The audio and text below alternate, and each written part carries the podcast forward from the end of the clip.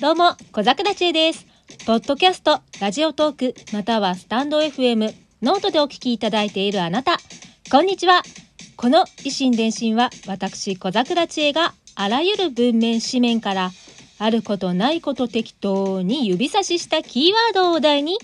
毒にも薬にもならないドゥクドゥクした一方的なトークを、いい年した中年が痛々しく、世間一般とはずれた感性で、独りよがりにお送りするポッドキャストです。異なる心、電気で進む一方通行平行線な維新伝心、どうぞよろしくお願いいたします。前回までの維新伝心は雑誌シュプールにせんじゅういちねんじゅうがつごうにひゃくさんじゅうさんページからスカーフについてお話ししていたはずが、私の中のおしゃれ番長との語らいでおしゃれトラウマが発動。指差しトークのお題、スカーフの行方は今すべての謎が解き明かされる。まあ、単にえ上下島村コーデだったっていうだけなんですけどねえー、場所は六本木。えビビアンタムという知る人ぞ知るブランドショップのキラキラとしたショーウィンドウに飾ってあるゼロ多めのワンピース。ガラスに映ったのは上下島村でコーディネートしている私。いやいやいやいや、おしゃれは値段でも年齢でもないのは重々承知はしているんですよ。でもねでもねそのままさんぽよんほとお店から足が遠のいてお家に帰ったとさ、っていうね。うーんだいぶ前のことなので、現在六本木にビビアンタムの店舗がまだ営業しているか、まあアパレル業界も不況なんでね、今は違うお店に入れ替わっているかもしれませんがえ、何の話をしているのかっていうと、高級ブランドのお店に行ってシルクスカーフを見に行きたいけど、その場にふさわしい服を持っていないわというお話です。えー、それこそエルメスのようなお店にスカーフを見に行くなら何を着ていけばよいのやら。まあ島村で買ったものでも何ら差し支えはないんですけどね。いやいやいや、島村さんは悪くないです。いつもこんな私に優しくしてくれてます。優しいのは彼だけです。あ、ジユさんも優しいですよね。あでも、えー、身長の低い私にはボトムの丈がちょっと長いかな。そこのとこはちょっと優しさに欠けるなって思うんですよ。ユニクロさんは最近あんまり優しくないですよね。ちょっとなんかお高く止まってるっていうか、まあ物はいいんですけどね。あ、そう無印さん最近ちょっと優しいかも、そんな気がします。まあね、普段着ている服でいちにちいっぽ、みっかでさんぼと進んだ私の好奇心がさんぽ下がってにほ下がってしまったわけで、あ、そうですそうです、あのエルメスといえば大事なことをお伝えしないと。ここで、えー、今回はナンバーリング よんのさん ですが、ナンバーリング よんのいち を聞いてくださったあなたにお詫びを申し上げないとならないことがございます。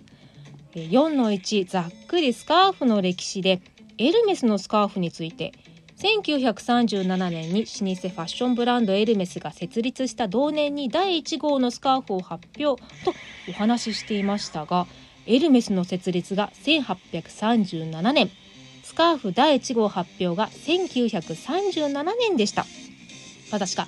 思いっきりネット検索の資料を読み違えておりました。訂正してお詫び申し上げます。うわー恥ずかしいわー下り顔でお話ししていてひゃくねんも間違えてたなんて。ひゃくねんあったら人一人分の一生分ですよ。エルメスの社長さんもよんだいも代替わりしてますよ。ティエリとディマに申し訳ない、ごめんなさい。テ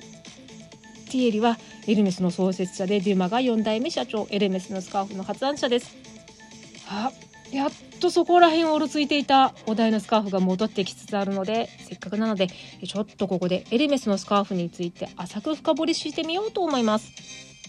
えー、超老舗高級ファッションブランドエルメス。誰でも手に取れる親しみやすさは決してありませんが、エルメスの名前だけでもご存知のあなたは多いと思います。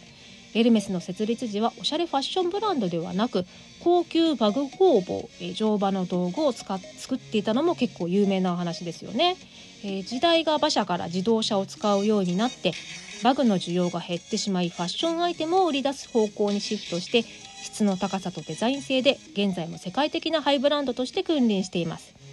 時代に合わせて柔軟に対応していくのが長い歴史の秘訣なんでしょうね。エルメスといえばバッグ、財布、時計、お洋服とありますが、スカーフ。先ほど私が思いっきり間違えたせんきゅうひゃくさんじゅうななねんにだいいちごうの正方形スカーフが誕生しました。エルメスではスカーフをカレと言いまして、私の彼は優しくてすんごく大事にしてくれてではない方のカレ、おフランス語で正方形を意味します。カレ。さあ、ご一緒に。カレ。一つフランス語を覚えましたね。で、このエルメスのだいいちごうカレ、オムニバスゲームと白い貴婦人というタイトルでして、白い正方形の布に対して黒い縁取りがされていまして、縁いっぱいにせんえん、丸ですね。丸が三重に作図されています。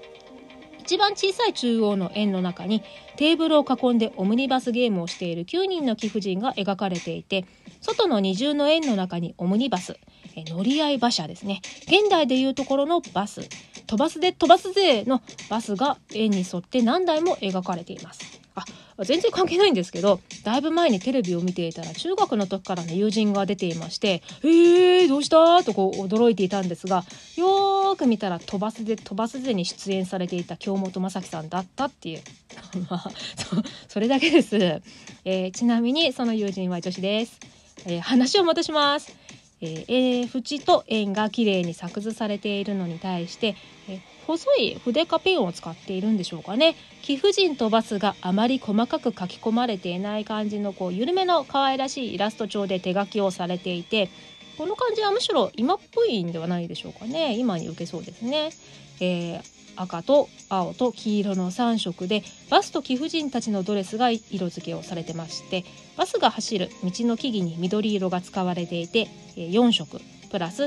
線の黒色、布地の白色、計ろく色を使ってシンプルだけど意外とポップな印象がします。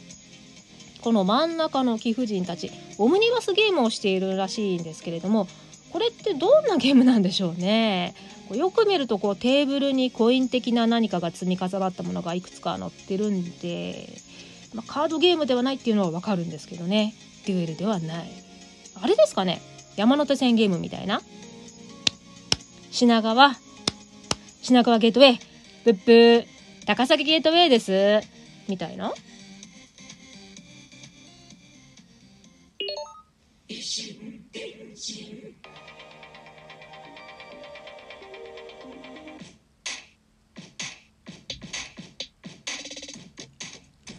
い、エンディングです。貴婦人たちが山手線ゲームに興じているところで、次回に続きます。ティエリとデュマにひゃくねんのお詫びをしてからこう割と真面目にお話割と真面目にお話ししていますが、さすがは老舗ハイブランド、知らないことばっかりで奥が深いですね。もう何回かえ何回もやるのかな、お付き合いいただければと思います。それではまた次回、近いうちに配信いたします。フォロー、いいね、受けるね、ねぎらい、好き、リツイート拡散してくださったあなた、ありがとうございます。そして何よりここまで聞いてくださったあなた、本当にありがとうございます。では最後にダジャレで締めたいと思います。見て見て、今日の私のコーディネート、赤いワンピースに青いカーディガン、靴は黄色、信号機みたいでしょ。コーディネートはコーディネートね。コーディネートはコーディネートね。ではまた次回、小桜知恵でした。